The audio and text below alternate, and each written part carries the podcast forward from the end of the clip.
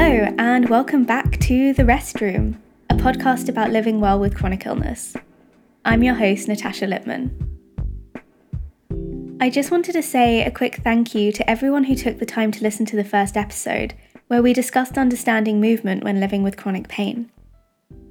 I've had some really great feedback, and I was especially excited to hear from people who told me that for the first time in a really long time, they feel like they might be able to find a way to exercise in a safe and sustainable way, and that made me really happy, so thank you. Today, we're going to be following on from our introduction by talking about barriers to movement. Why is this important? Well, changing behaviour is really bloody hard, even at the best of times, and we often underestimate the difficulties we'll encounter when we try to break a habit or introduce something new. How many of you have embarked on a new fitness regime to help with your health condition, only to stop within a day, a week, or a month? That could be because of pain, fatigue, lack of confidence, lack of support, or one of many other reasons. I've been reflecting a lot on what my own barriers to movement have been over the years, and you can't see, but I am raising my hand here with you. For this episode, I've once again partnered up with brilliant Claire Campbell from the Physiotherapy Pain Association to make sure that we're sharing the latest evidence based information with you. Claire also lives with chronic pain, so she gets this in more ways than one. This episode still forms part of our introduction, so we may touch on some concepts, tools, and tips that we'll be expanding on in the future. There's just a bunch of stuff that is pretty important for you to keep in mind before you start trying to make any changes. We hope that this will get you thinking about how your own barriers may be impacting you in your life and we'll be sharing some tips for breaking habits that may have formed for very important and legitimate reasons, but may not be helping you anymore. Before we get into the meat of the episode, some really quick admin stuff. If you enjoyed listening to this episode, please subscribe, consider rating on your podcast hosting platform of choice, and share the episode with your friends slash social networks. You can find the accompanying blog post to this article, as well as the transcript and any resources mentioned linked below. I personally take in information much better if it's written down, so I hope that this will be helpful if you want to refer back to anything discussed in today's episode at a later date. Oh, and please indulge my standard disclaimer. Just like in our last episode, I want to make it very, very clear that sometimes you're just not well enough, or you have a condition where certain things may not be recommended for you, and that's okay too. The aim of this series is absolutely not to push you into something that you're not ready or able to do. All of this is here to provide information to people who could potentially make use of it. It's important that you're in a place where you're ready to hear this kind of information, be able to take it in, and be ready to do the work. When you've been struggling with something for a long time and have had negative experiences, it can be really hard to be open to learning new things and changing your mindset and approach. I mean, that's literally talking about barriers, isn't it? So let's get started. What an unintentionally smooth transition.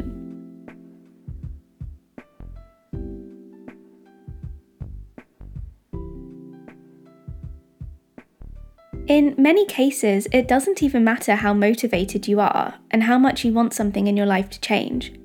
Doing what needs to be done can sometimes feel impossible. Obviously, there are some barriers to change that are not within our control, but there are also some that we can absolutely address and that's what we're going to be talking about today. The first thing that's worth addressing is the difference between reverting back to old habits and what Claire likes to call blips. Your new habit could be going really well for a while, but then you get stressed, bored, hungry, lonely, tired, are celebrating something great, or you're angry, and then the plans that you've set out for yourself just don't have the same appeal anymore. This is totally common for anyone trying to start something new. And it can be super frustrating that even when we're really motivated, those blips can still rear their ugly head. I'm pretty sure most people have gone through this at some point. But as I mentioned, there's an important difference between reverting back to old habits and a blip. People who manage to stick with new habits are able to recognize blips for what they are, work out why they occurred, and get back to their plan. Sliding back to old habits is common, but relapses can knock your confidence and make it harder to make changes in the future. I know that I find it really hard to start something back up again once I drop a habit, even if it's inadvertent, and the habit is something that I know really helps me. It's often the stuff that's the best for my mental or physical health that can be the first to go when my available energy spend becomes much lower for whatever reason. Claire recognises this too and has really benefited from advice to prioritise healthy habits when times get tough, rather than her usual coping strategy, which is to ignore her own needs and take on more work. And all I can say to that is, yeah, same. I've also learned a lesson in the last year and a half that was a total game changer for me. It's about plateauing. Whenever I would have a flare up, I'd get really upset because I felt like all the hard work I'd been doing was for nothing. It felt like a backslide, and I had to, forgive the cliche, climb back up the mountain again. But actually, it wasn't a backslide, it was just a pause. Every time, once my body was ready, I was able to build back up to where I was. Or, you know, um, climb back up the mountain or whatever. My body hadn't forgotten all that work that I'd done, it just needed a break. I had to slow down and adapt to what I could do at any given time, but my body already knew the path back to the place I'd stopped at. I just needed to have some patience. Seeing these pauses as just that a pause or a blip, not a backslide also played a huge role in helping me confront a major barrier to movement in the past and helped me to stay motivated even during difficult times when I had to dial back. The key is to see those inevitable blips as a way to learn how to adopt that habit in a new context, rather than stop the healthy habit entirely until the conditions are quote unquote perfect again. Often we tend to get really excited about something new and jump in head first, but we're more likely to be successful if we take that thing we want to change and start gently, slowly building the habit and progressing steadily over a period of time. Small changes really matter in the long term and provide us a solid foundation to build from. Within an ACT model, which means acceptance and commitment therapy, Dr. Russ Harris has described barriers to change and processes to overcome them that can be helpful. He uses the acronyms FEAR and DARE, and I'll link to his worksheet below. I'd also highly recommend listening to the interview I did with internationally recognised ACT researcher and clinical psychologist Dr. Whitney Scott for some more information about this. I'll link that below too. So, where do we start? Well, a pretty good place is to remind ourselves that our thoughts are not always true. Having fixed thoughts can be a huge barrier to movement, either when it comes to what we believe movement needs to look or feel like, or about what we believe our body is, or in many cases isn't, capable of. Again, I think this is a topic that can feel really challenging for people who are literally scared of their bodies, or have bodies that they feel have let them down a lot in the past. We're not saying here that fears are the dreaded all in your head nonsense. But it is pretty accepted in the pain management field that sometimes these fears, that again came about for very legitimate reasons, might persist beyond their usefulness, and eventually can even stand in the way of people making the progress that their bodies are actually safely capable of. One way of overcoming this initial barrier could involve recognizing your fixed thoughts as what they are. Your mind creating a story based on your past experiences, and you can experiment and see if you can start to shift this opinion. But put a pin in that for now, as we'll go into this in more detail in the future. Many people have found that gently experimenting with their beliefs about their body has unlocked their potential for progress or recovery and allowed them to build more confidence in their movement. However, you may need support to help you set this at the right level for where your body is right now, so these experiments can be carried out in a way that makes you feel safe. Again, this is something that we'll cover in a later episode, so maybe don't just jump straight into trying an Instagram workout, okay? Good. Instead, let's talk about the importance of celebrating small wins. I know, I know, I hated being told this for many years. Why should I celebrate something that most people take for granted? Why should I celebrate being able to do something that is a fraction of what I actually want to be doing? Well, Setting goals that are extremely difficult to attain are a surefire way of sapping your motivation and willpower. Plus, by having these huge expectations of what we can and can't, or should and shouldn't be doing, we're often basing our self worth on a fictional healthy idea of who we are. So, even if you have made huge progress, it can be hard to see because we're setting ourselves up against an unfair and unreasonable standard. A good rule of thumb is to learn to set realistic goals, but what do we mean by this? Realistic goals are the ones that you're about 80% sure you can complete within a time frame that you've set for yourself. That sounds really high, doesn't it? Well, short term goals can improve your confidence and comfort with movement or an activity that has some meaning for you. I actually have a little technique that I use when I'm feeling at my worst and have to put a lot on hold while I rest and recover. I always used to feel really guilty and awful about myself during those times, so I started writing a reverse to do list, a have done list. I write down every activity I do in the day, and it makes me realize that even on my worst days, I may have been able to do something, even if it's the smallest thing ever to someone else, and that is an achievement considering how rubbish I was feeling. It helped me recognize the importance of shifting my goals depending on how I was feeling on any given day, and helped me to view the big and the tiny as equally important. And that ultimately made me a lot happier and better able to cope when getting through the day was the best I could do just then. Doing this shifts the focus from what I can't do to what I have achieved, and it improved my quality of life a lot. As we mentioned in the last episode, people who have the lowest levels of physical activity actually have the most to gain from moving even just a little bit more. Unfortunately, the lower the level of physical activity you've done in the recent past, the more challenges you may face when it comes to exercise tolerance or capacity. Claire told me that the less exercise tolerance someone has, the less they're often able to do their physiotherapy program. This is likely because the program was actually set at the wrong level for the individual on that particular day. It may be that you're doing other physical activities that day that are making doing your physiotherapy difficult. And unintentional and intentional movement counts here. So think about things like how you actually got to your sessions. Were you doing extra traveling because you had to take public transport? Did you cook an extra meal at home? All of those things in the day really do add up. If your new movement practice causes higher levels of pain and fatigue, it's going to be harder to talk yourself into it. And, you know, we ultimately want to avoid people from feeling like they're harming themselves. And that's where we have to tread a very fine line. When you're first starting out, building the habit of movement itself is more important than the actual amount that you do. I say movement over exercise because, in the context of someone living with pain, we do need to reframe what movement means to us. My brilliant occupational therapist, Joe Southall, gave me an example which I found incredibly helpful when reframing what movement meant within a chronic illness context. Yes, people who don't experience pain or fatigue or whatever might be able to go for a walk at will or for a run. I mean, that's really weird. But um, for someone who has, for example, been bedbound for months on end, movement could literally be sitting up in bed supported by a pillow for 10 seconds. They do that for a few days and then extend the length of time slowly if they are able to. Or if you're someone who spends the majority of your day in bed, you could start by consciously adding a little more physical effort into activities you're doing anyway, or trying out the movement snacks mentioned in the last episode. Claire loves this phrase. It was coined by an occupational therapist specializing in pain management called Dr. Bronnie Lennox Thompson.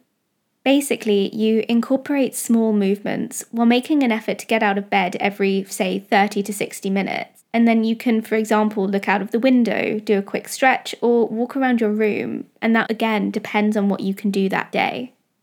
I tend to find that my ability to pace this kind of movement snack is really variable, and it depends on my energy or how much I'm working because, oy vey, is it easy to get distracted behind a screen and not move for hours on end. So, my rule of thumb is to try and do this as much as I can when I can. I often literally have to set timers to remind me, and I like to use an adapted Pomodoro timer when I work, for example. But I always keep in mind that there are times that, quite frankly, it's just not going to happen, especially when I'm really tired and I can't bring myself to get up, and that is okay as well. This is literally what we mean when we talk about dose. Even those of us who have experienced chronic pain for years often find it hard to imagine movement and exercise outside of an able bodied perspective. We often try to rely on willpower to push ourselves through all kinds of difficult things, and that often misunderstands how willpower works. But there's also a difference between setting safe and realistic goals and pushing yourself to do things in a way that will ultimately be more harmful to your health and well being. And when you're not getting the right support, it can be really hard to know where that line is in the first place. I still remember being told by a physiotherapist that I'm too stubborn to end up in a wheelchair when I voiced my fears about my body getting worse. And I know that that stubbornness led me to push myself way too far, way too many times, in an effort to keep as mobile as possible, and that was ultimately to my detriment. While it often feels like it is, apparently willpower is not a limited resource, but it is something that appears and then passes like an emotion. We tend to feel more motivated when we achieve what we set out to do, and we then give ourselves credit for. I also think that some people are just naturally more motivated as people than others, and that comes down to our personality. And that side of things, the personality side of things, is not often talked about in the kind of realm of chronic illness, but I think it plays a bigger role than a lot of time we give it credit for. That's why it's so important to set the bar at an achievable height. It's also easier to do something hard when it's part of our routine or we can adjust it to make it easier to do, rather than not doing anything at all. One of the most obvious limited resources for the majority of people is money. But it's important to know that you don't need to spend any money to start adding a little bit more movement into your life. Claire told me that paying for a fitness membership, equipment, sessions, or classes may seem to increase motivation. However, if this were true, more people would use their gym memberships rather than letting them lapse out after the initial motivation wears off. It seems that social support and understanding your purpose for doing a movement practice is more important for keeping it up than the cost or the quality of the teaching. That being said, it is totally understandable that people feel frustrated and abandoned when they have little, if any, access to the professionals who can give them the individual care and support that they need and they quite frankly deserve. That is honestly the biggest motivation behind this series. There are lots of things that can be tried for free, especially with the proliferation of online videos for every kind of movement. We'll be discussing this more in future episodes. So, if your values and your purpose are so important when it comes to figuring out a movement practice, it might be good to take a quick pause here to think about what matters to you. Often, when people struggle to achieve a goal, it's because it just isn't that important to them. They may have set that goal because a loved one wants them to, or a healthcare professional told them that it's important. But unless the goal connects to something deep inside of you, other things will always take priority. People living with chronic illness have quite bloody enough going on let alone adding in a goal that has little meaning to you personally. Values are principles to live by or a life direction, rather than anything that can be achieved. They're what matters to you deep inside your heart and what you would want others to say about you if they were kind of defining you as a person. If values are a life direction, goals are the pit stops along the way. For example, do you want to be an engaged and fun parent? You may then set a goal of being able to play with your kids for a bit longer. Is creativity or adventure your passion? You may set a goal of having the stamina to try a new recipe or want to find a way to adapt knitting so you can finally make a scarf for the first time. If independence and self development are your thing, you may want to be able to find a way to work more sustainably. Setting goals based on your values brings you closer to the way you want to live your life, and it makes it easier to slot in with your other priorities.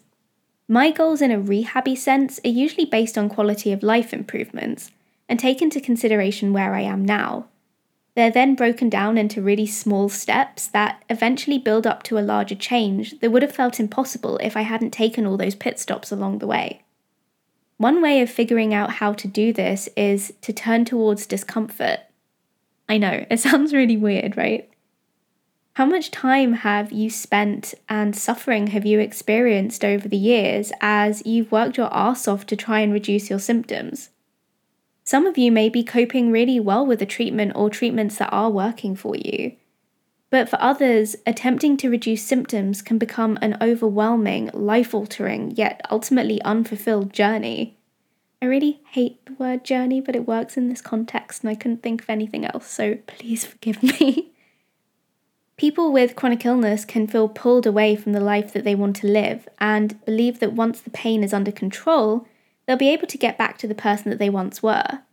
For many, trying to control the pain means giving up on aspects of life that are the most meaningful to them. This understandably can affect mood and motivation, leading to more pain on top of the pain that you might already be experiencing. By acknowledging your whole experience, warts and all, you can make decisions based on what you want out of life rather than using your energy to control your chronic pain, especially as chronic conditions can be shape shifting chameleons. As soon as you think you have it sorted, something changes. And as hard as it can be to hear, I know that for me and for many others, getting to a point of acceptance of where you are right now, rather than constantly fighting against your body, can be a huge turning point when it comes to doing things to help improve your quality of life. You're dealing with the reality of your situation and not waiting for something to change that ultimately we don't know if it's ever going to come. And that's quite a powerful place to get to, I think, but it takes a different amount of time for everybody. When feeling stressed, anxious, depressed, low in mood, low motivation, or helpless, it can seem like moving is the last thing you should be doing.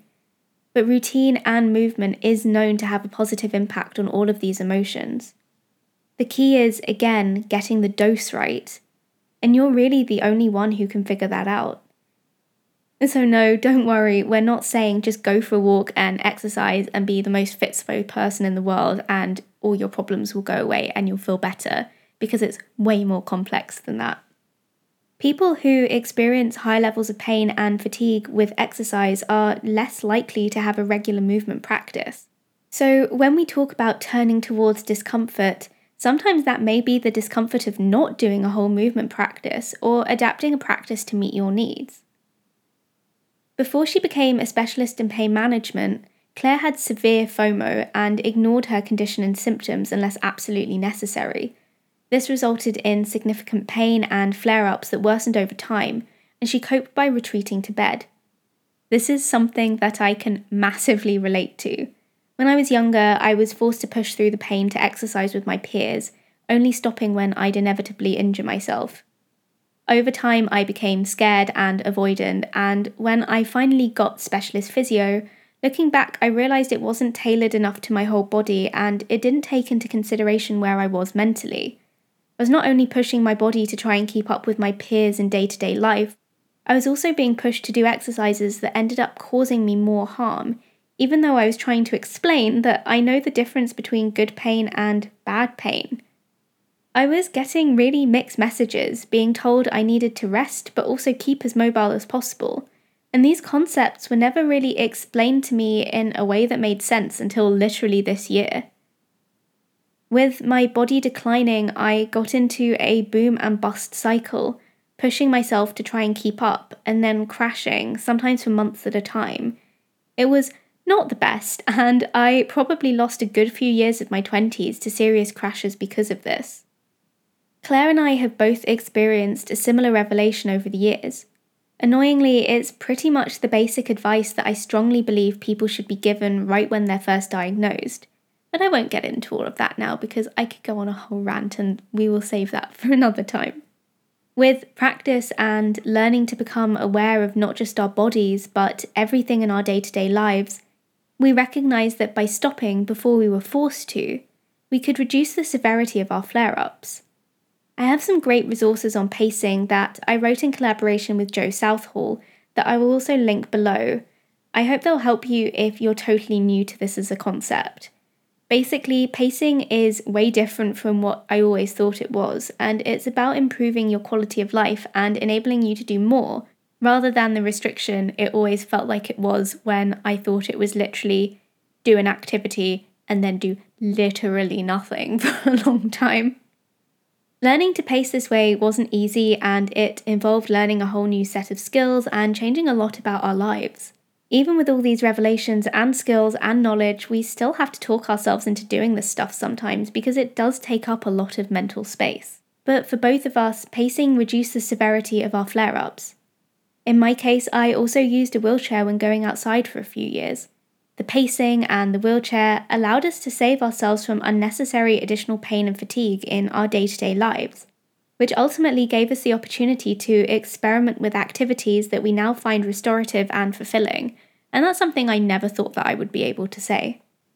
It sounds really counterintuitive, but I know that the biggest unintended consequence of using a wheelchair was that it helped me become fitter and more mobile. It's not just about exercise or movement itself, but everything else in your life too.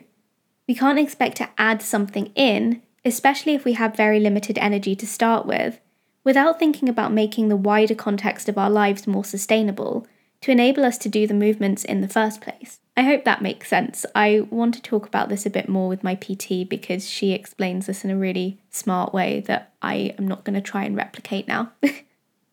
One thing that's really helpful in this context is to plan for when things don't go to plan because most people with chronic illness will know that you never really know what your body is going to throw at you on any given day.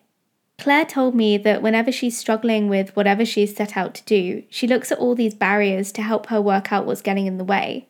This has had a profound effect on helping her to focus when she does take on tasks or projects. She finds that she's still as overscheduled as ever, and lol, yeah, same. but she is putting her time and energy into the aspects of life that she finds most fulfilling, and she feels less guilty about delegating or ditching certain tasks.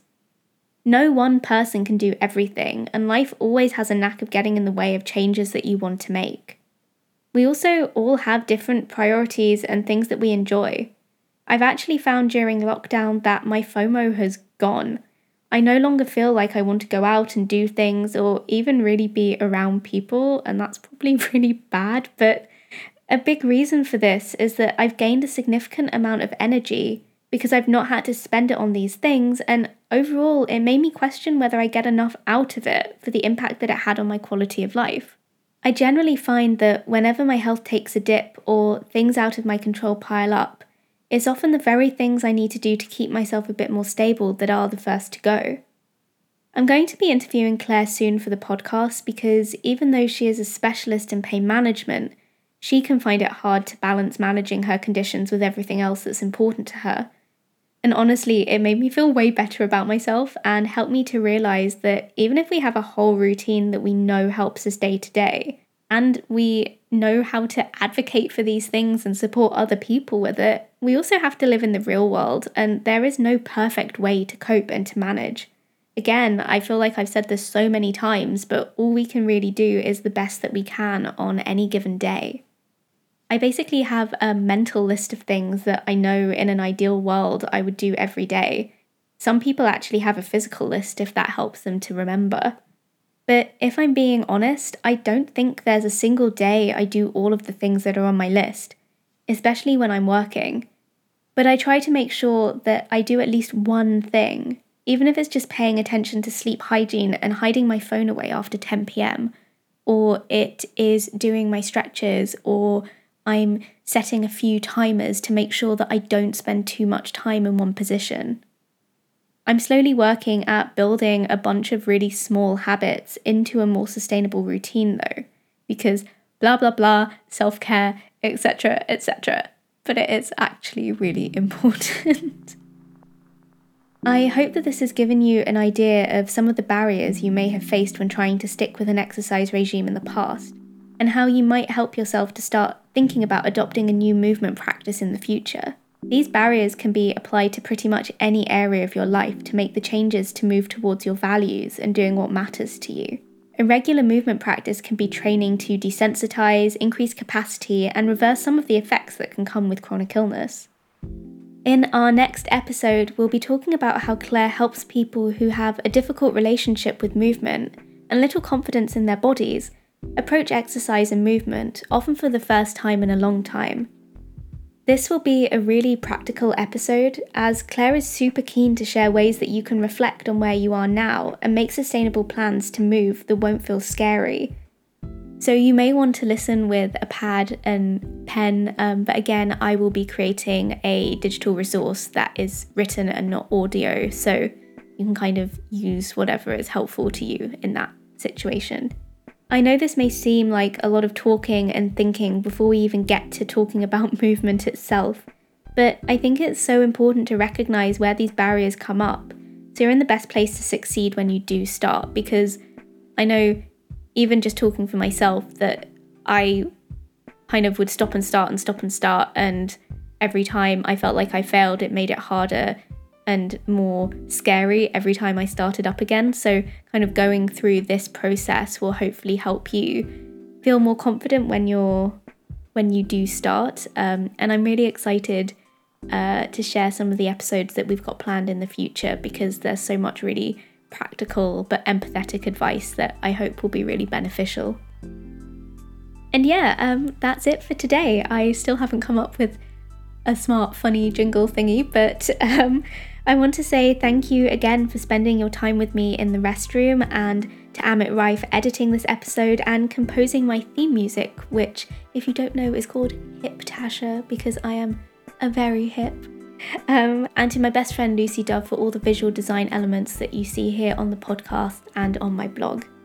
Links to all of the resources are in the description below. You can find me on social at Natasha Lipman, that's L I P Peter M A N.